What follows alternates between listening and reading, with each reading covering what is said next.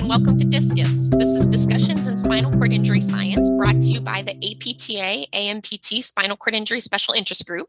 In this podcast, we bring you interviews with researchers and clinical leaders in spinal cord injury rehabilitation. Thank you guys all so much for joining us today. My name is Kristen Cizat. And I'm Uzair Hamad. And we are your hosts of Discus. We are so excited, and we hope everyone is really excited for today's episode because we have a real treat for you guys. Today, we're going to be speaking with Dr. Edelle Field Fote.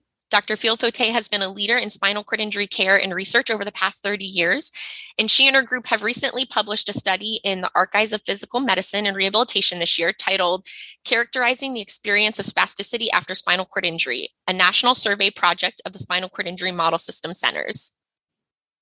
So, a little bit about Dr. Field Fote before we get started. She is the director of the Spinal Cord Injury Research and Hulse Spinal Injury Laboratory at Shepherd Center. She leads a team that's dedicated to improving motor function in persons with spinal cord injury through development of rehab approaches informed by the latest neuroscience research. Her contributions to the SCI literature include the largest study to date of locomotor training for persons with chronic motor incomplete SCI, as well as the first ever study of rehabilitation interventions to promote neuroplasticity for improved hand function in persons with tetraplegia. With a clinical background as a physical therapist and a PhD training in animal models of spinal cord injury, she has over 20 years of spinal cord injury research that has spanned the breadth of basic and clinical research related to spinal cord injury. Her research has been funded by the National Institutes of Health since 1997, as well as National Institute of Independent Living, Disability and Rehabilitation Research, and the Department of Defense. She is the editor of a textbook that I have sitting on my shelf in my office, as well as she is currently the co director of the NIH funded training and grantsmanship in rehabilitation research. Dr. Field Fote is also a professor at Emory University School of Medicine and in the Department of Rehabilitation Medicine and as and a professor at the Georgia Institute Technology of School of Biological Sciences. So today we want to welcome, thank you so much, Dr. Field Fote, for joining us. Well, thank you. Please call me Eddie, and I'm really happy for the opportunity to discuss this manuscript. Awesome. We are so excited to have you. So we'll we'll kind of dive right in. So we're going to start a little bit with the background of spasticity following spinal cord injury. So, one thing that I really love is the definition that your paper describes um, spasticity. We all kind of know that general definition from school of um, spasticity being resistance to passive stretch, but could you tell us a little bit more about the, the definition that your group used in this paper? Yeah, I think it would be valuable to have a little bit of background about that Lance definition from 1980 that we all learn in PT school. Interestingly enough, if you look at the reference, it says it comes from a symposium on spasticity. And in, it, in fact, it wasn't like a group of scientists or a group of clinicians got together and decided on, you know, what does spast, what is spasticity and what does it mean? It was essentially um, Lance was listening to these presentations in the spasticity um, symposium that was held and everyone was measuring spasticity in the same way, which was basically doing a quick stretch of the muscle and looking at the resulting movement or EMG activity. And so essentially, you know, that's what they could measure. And so they basically defined it based on what they could measure. But if you ask people with spinal cord injury and other neurologic conditions, you know, what does their spasticity mean to them? Very few of them will say, well, when you stretch my muscle, I get a spasm. And so um, in 2005, there was an international consortium that got together and said, we, you know, we really need to have a definition of spasticity that's really describes the way it's experienced by people who have spasticity. And they came up with a different definition, which this time was based on a, a consensus of clinicians who actually, you know, know something about how spasticity is seen in people who have neurologic conditions. And they defined it as disordered sensory motor control resulting from an upper motor neuron lesion and presenting as intermittent or sustained involuntary activation of muscles. And the thing that I think is so valuable about that is that in this study that we'll be talking about today, people who talk about their spasticity um, say that the stiffness that's associated with spasticity is even more problematic than the spasms, and that that piece of the definition that talks about sustained involuntary activation really captures a spasticity piece where the Lance definition doesn't. Yes, I love I love that definition because you're especially in clinical practice, you're exactly right. The the clients describe all the time the stiffness that they have and how problematic, but it is difficult to measure that. So I I'm I love the definition that you guys have used today. Yeah, really. I couldn't agree more, Kristen.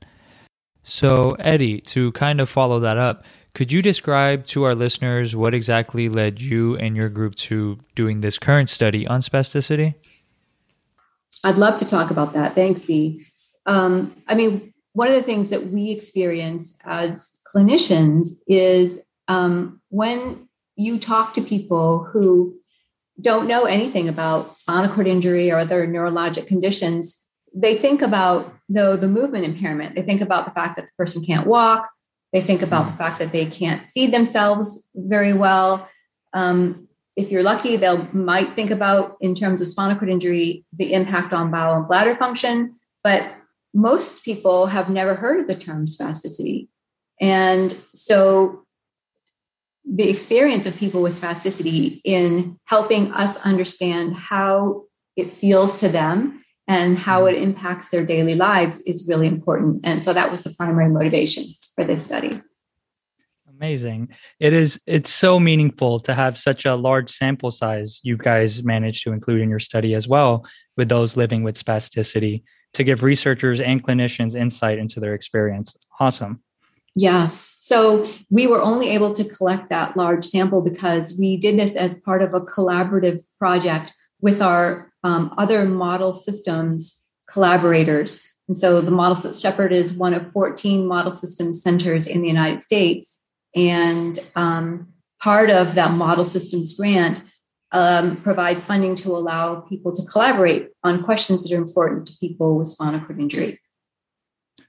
Amazing. And for those of our listeners who haven't read the article yet, and uh, Eddie, correct me if I'm wrong, you guys had nearly 1,200 participants in that survey, right? Yeah, we had 1,000. We had actually like a thousand four hundred something, but when we pulled out the people who actually didn't have, because we were focusing on spinal cord injury, when we pulled out the individuals who um, didn't appear to really have spinal cord injury or who said that um, they had some other type of neurologic condition, mm-hmm. we had 1,076 usable, verifiable uh, responses from people with spinal cord injury. That's so meaningful. So let's dig a little bit into some of the findings from the study. So we'll start with um, the types of injuries which which types of injuries reported experiencing the most spasms? And and i'd like to dig a little bit into how the spasticity was affected by the age of the clients that you had surveyed. Yeah so um, we found that people all across the board in terms of severity um, report their that they have spasticity. I do want to say though i think it's an important caveat to make in that we had people report their severity of injury using a self report. So we, but it was an algorithm where we asked them questions about do you have leg movement? Do you have bowel and bladder function? Can you, you have a voluntary anal contraction? Do you have sensation below your trunk? And so, based on the responses to those questions, we developed an algorithm where we classified people as um, AIS-A or B or C and D together. And um, so that's kind of a caveat that we didn't have, we weren't basing the categorization on an ISNCSCI exam. Um, we were basing it on this algorithm that was developed to identify categorization based on the responses to those questions. And so people across all injury severities reported that they had spasticity. And one of the things that I think um, was valuable that came out of the study was that it confirms that those individuals who are older um, report fewer spasms uh, in a day. And so I want to, I, I, think that I will slip into um, calling spasm spasticity and calling stiffness spasticity. And I want to first acknowledge that spasticity has many different characteristics. And I'll try as much as possible to stick with the characteristic that we're talking about. But I do, like everyone else, I kind of lump them all together into this spasticity category. But people who are older re- reported having fewer spasms um, in their day. And I think that part of that maybe others have reported that too. Um, I think that part of it may be due to the fact that we lose motor neurons as we age. And so as motor neurons die, you have less units that are going to respond to those reflex inputs. And that may be why people are experiencing fewer spasms. But that was one of the things I thought was very valuable that came out of um, this, these self reports. Yes, absolutely. It was something that I hadn't really thought about in that kind of detail. And then when I when I read it, I thought I was, you know, clinically just thinking over the past 11 years and, and it you're I did notice that same thing kind of thing with my patients. Those with most severe spasticity do tend to be the younger folks. So I thought that was really neat to see. Yes. Um, next, I'd like to dig a little bit into how often were the clients describing the frequency of the spasticity or the spasms throughout the day? And then what types of spasms were most reported? Um, so, most people reported that the spasms were due to some kind of trigger, um, like somebody moving them or touching them, that kind of thing, which is kind of what you'd expect mm-hmm. you think of um, spasms as being kind of a reflex response. But a very large number of people reported that they would have these involuntary spasms that came out of nowhere that really just didn't appear to have any type of trigger. And in fact, one of the people who's an author on this paper is a very close colleague who has tetraplegia. And um, when we were developing the questionnaire, she said, and we actually included this as a question because I, I hadn't had someone talk about that before. She said that she um, will move or or um, you know do a shift of her body when she feels like she's gonna have a spasm. And she says by doing that she has these like she triggers these small spasms in her day and um, that prevents her from having a big spasm that really displaces her. And i hadn't really thought about that before but it, it, it thought about made me think of two things. First of all people can sense when they're going to have a spasm and that they develop strategies for how to deal with them. That is so interesting. Kind of eliminating the large ones by creating small ones throughout the yes. day. That's that's a that's a really interesting inside view to to living with spasticity. What did your group find as the most problematic aspects that the clients reported um, to having spasticity throughout the day? What were the most reported problems to having it? Yeah, so there were a number of uh, items that they encountered in their daily lives that they cited as being impacted by their spasticity. I think for me, the things that were most meaningful were, you know, the, that it really does impact their physical comfort. It impacts the feelings of con- control and or lack of control that they have over their bodies. Um, it the stiffness piece was one of the things that people have reported to me for many years, which I don't think is well characterized in the literature. Mm-hmm. And so that was that came out of the study as being stiffness that's associated with spasticity was came out as being most more problematic than the spasms that we typically think of as being spasticity. I know I think clinically we really understand that, but um, going back to that original definition from Lance of spasticity, it doesn't capture that piece, which is the piece that people find most problematic. I think part of the difficulty is measuring stiffness is very difficult. And so that might be part of the reason that it's not well discussed in the literature Yes. And then lastly, from the study itself, maybe very briefly, if we could just talk about what the actual spasticity management strategies are that are available to our clients. And then what are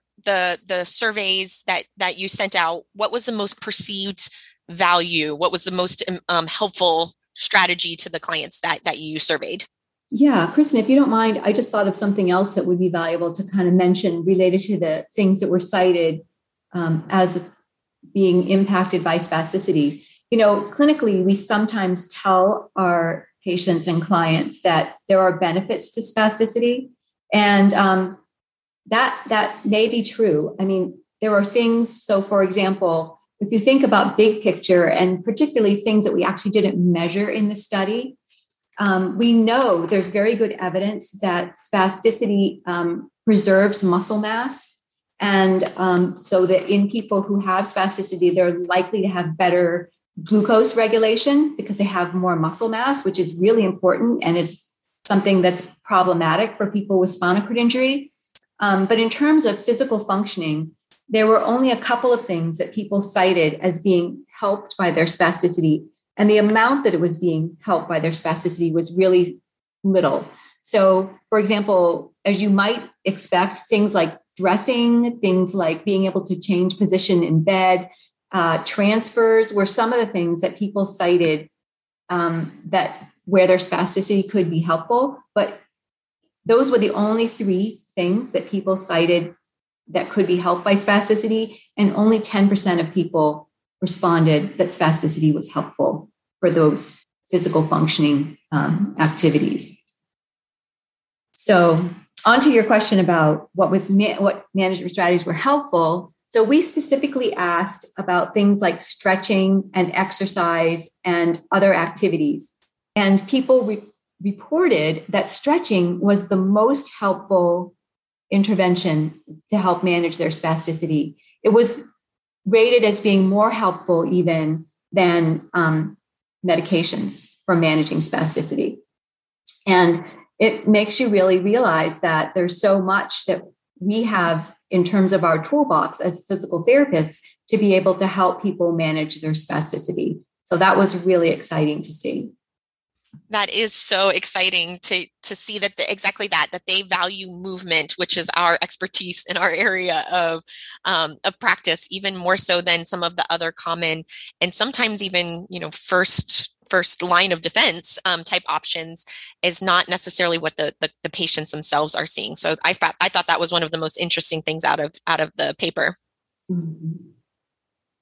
Yes, I think. I mean, beyond the things that we asked uh, we asked about in terms of uh, stretching and exercise, there are other things that we as physical therapists have access to. Like, um, there's good evidence in the literature that TENS, for example, can be valuable for managing spasticity. My own lab has done quite a bit of work looking at the effects of whole body vibration on spasticity, and um, we've done some early work to contribute to the emerging evidence that transcutaneous spinal stimulation, which is essentially, you know, kind of using TENS but in a, a new way, um, can also be helpful for managing spasticity. So I think we have a number of things that we can use in our toolbox to help people manage their spasticity, particularly when it's not really clear if the meds are helpful. And for some people, they don't want to go on meds anyway.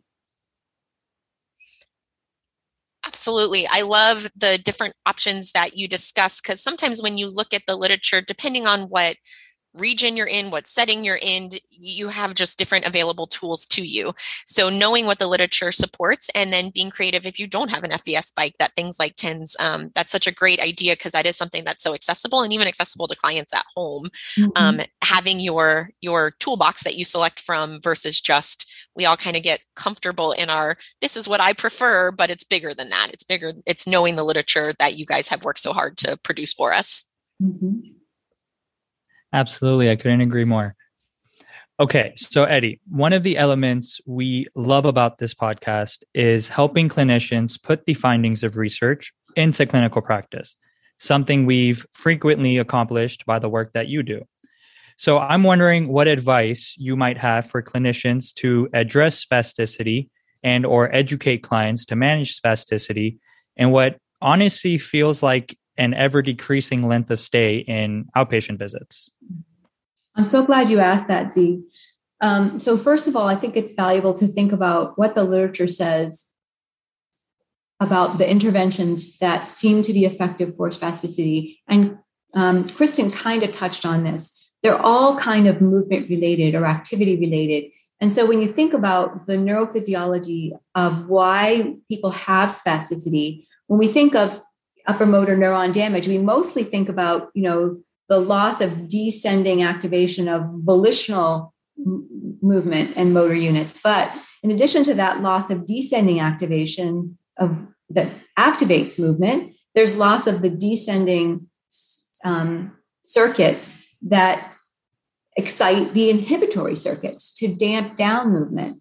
And all of the things that we've talked about whole body vibration, transcutaneous spinal stim, TENS, stretching those all activate afferents. And movement is a very powerful way of activating afferents. And it's very clear that afferent input is so valuable for damping down the excitability of neural circuits when they're hyperexcitable. And so I think we can, it gives us the opportunity to be creative and work with our patients, clients, and identify what seems to work best for them, educating them about what we know about what the literature says in terms of the interventions and seeing if what ideas they have for being able to um, manage spasticity and keeping track for themselves about what things seem to be helpful and what things aren't as helpful so they can develop their own management strategies. Another kind of important point about that is that you know some studies that we've done you know we have one study that we've just recently finished where we showed that the effects of whole body vibration didn't seem to last to the following day and one might say, oh, well, you know, with short term effect, why would you even bother with it? But when we think about medications, right, they're taking medications twice a day, three times a day. So why shouldn't they stretch three times a day? And so educating the, um, the client that, you know, they are such an important role, they have such an important role in the management of their own spasticity. First of all, figuring out what seems to work best for them and then making the time in their day to actually do those things that help them manage their spasticity. And this kind of goes to the point too about, you know, there are opportunities to use these um, antispasmodic physical therapeutic interventions in the clinic, but educating people about their own ownership of their home programs is really an important piece. There are some people who do really well with just stretching in the morning and then stretching in the evening, but some people may need to do it another time during the day. Um, in terms of other management strategies, for example, in one of our whole body vibration studies, we showed that the effects of whole body vibration vary depending on when you measure it. So if you measure it immediately after the whole body vibration session, you actually increase spasticity. And then, but if you measure it 15 minutes later, the spasticity is decreased. And so that tells us as a physical therapist, we can use that information. Maybe I have someone who really needs their spasticity and benefits from their spasticity to help them in their locomotor training. And we might want to put that person on the whole body vibration device and then immediately do their locomotor training program. But someone else might be impaired by their spasticity and they might have, you know, more spasticity that interferes with walking. And so in those people, maybe we want to put them on a whole body vibration device and then do some upper extremity strengthening. And then, you know, 15 minutes later, when the spasticity has decreased, then we can have better outcomes from our locomotor training. And so us learning as clinicians, the timing of the of the intervention is really valuable. And we still have a lot to learn about dosing, you know, how much of something, how many times, how long. We're still trying to figure out some of those things. Amazing. That was such a wonderful answer. I feel like as clinicians, and especially as a newer clinician, we tend to kind of get attracted by the shiny objects, so the vibration plates and, you know, all those things and it's it really is a multidimensional individualized type of management so those examples and insight that you just provided is is super helpful in the clinical setting. I mean, we prescribe home exercise programs to our patients all the time, but it your work will really assist clinicians in being more strategic with their approach. I'm glad to hear that. Dr. Fieldfote, thank you so much for joining us today. Your work influences and guides our spinal cord injury clinical practice every day. Thank you for doing this important work. Is there anything that you would like to leave with our listeners today before we sign off? Um, I think that one of the most valuable roles that a physical therapist can play is in educating. And so we talked a little bit today about the importance of educating our patients and clients about, you know, what they can do to help manage and be for them to be alert about the things that are helpful for them and not helpful for them when it comes to spasticity. And so that's kind of like the final message that I would I would leave our listeners. I love that. Education is definitely a key component of our profession. Well, thank you. That's the end of our chat for today. For our listeners, please check the show notes of this episode for a link to this crucial study and read it today. And thank you for your consistent support of Discus and for joining us with our discussion with Dr. Eddie Field Fote. We are Kristen Cizat and Uzair Hamad, your host. Until next time.